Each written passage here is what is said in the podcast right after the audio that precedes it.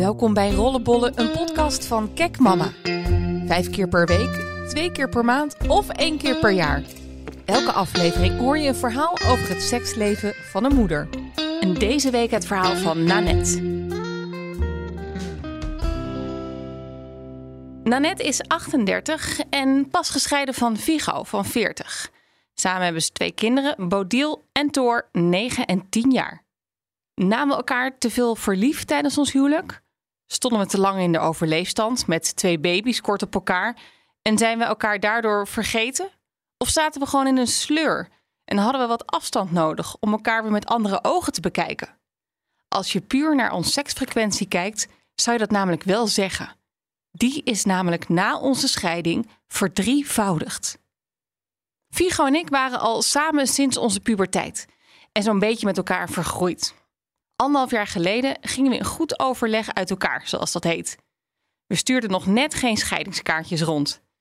We pakten gezamenlijk de verhuisdozen in en ik hielp hem om zijn stekkie weer een beetje gezellig te maken. Dat kon ook makkelijk. Er was namelijk helemaal geen sprake van strijd, maar lekker cliché. De koek was op. De laatste jaren hadden Vigo en ik steeds vaker uitgesproken dat onze relatie nog weinig voorstelde. En daarbij bespraken we ook rustig de voor's en tegens van het alleenstaand ouderschap en fantaseerden we zelfs over een spannend leven als single. Iets wat we beiden nooit hadden meegemaakt. In ons twintigjarig huwelijk hadden we geen heftige clashes of grote ruzies. Wel dagelijkse ergernissen natuurlijk. Vigo vond mij vaak pinnig en zeurderig en ik stoorde me aan zijn vele hobby's en afwezigheid in het gezin. Ook vond ik hem slordig en zijn uiterlijk was ook niet meer alles. Vigo had elke avond wel iets te doen buiten de deur en het leek wel alsof hij alleen nog blij werd van vet eten. Hij had zijn bord pasta nog niet op of hij graaide alweer in de snackla. De laatste jaren was hij 30 kilo aangekomen en dat had zijn uitwerking op ons seksleven. Een man hoeft voor mij echt niet graadmager te zijn, maar ik vind zo'n afdakje niet echt sexy. Als Vigo naakt voor me stond, zag ik zijn piemel bijna niet meer. Ik werd niet automatisch opgewonden van hem en er gingen dagen voorbij waarin we niet zoenden. Erger nog, we noemden elkaar nooit meer bij de voornaam. We spraken elkaar alleen aan met papa of mama. Ook niet erg libido-verhogend. Seks was daardoor een soort wekelijks moedje voor het slapen gaan geworden. Net zoiets als je make-up eraf halen.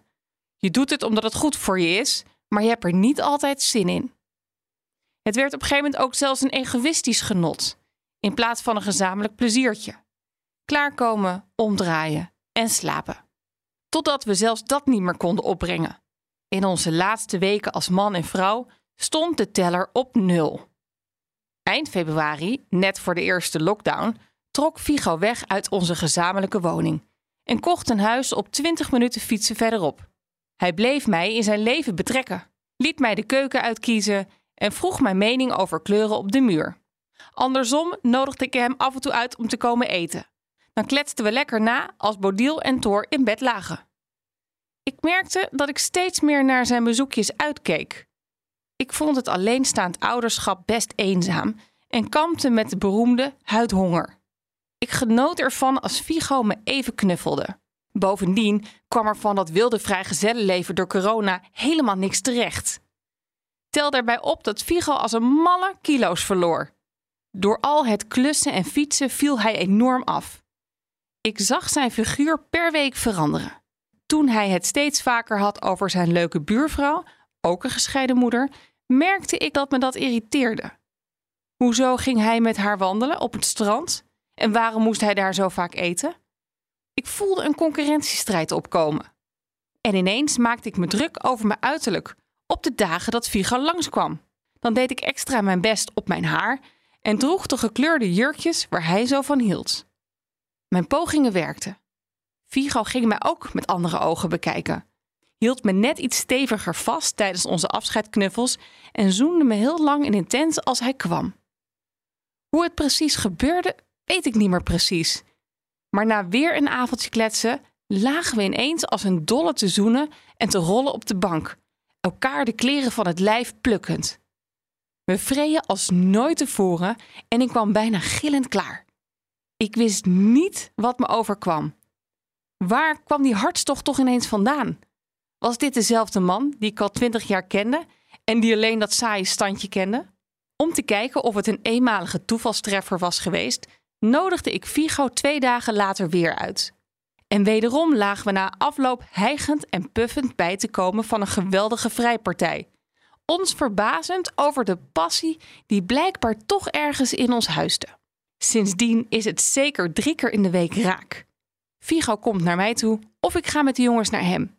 We eten met elkaar. Hij doet het spelletje met de jongens op de PlayStation. We brengen ze naar bed en daarna is het speeltijd voor ons. We verzinnen posities die we nog nooit eerder deden. Fluisteren onze diepste fantasieën in elkaars oor. Of we praten heel dirty. Teksten die in alle jaren ervoor echt nooit over onze lippen zouden zijn gekomen. Veel mensen in onze omgeving snappen er helemaal niets van. Waarom zijn we gescheiden en toch nog zo vaak samen? Maar dat antwoord hebben we zelf dus ook niet. Vigo en ik zeggen altijd grappend tegen elkaar: ja, geen idee hoe dit kan, maar we genieten ervan. Dat doen we dan ook. Net als onze zoons, die dolblij zijn dat papa en mama zoveel knuffelen. Ik durf niet te zeggen of ik ons ooit weer helemaal samen zie.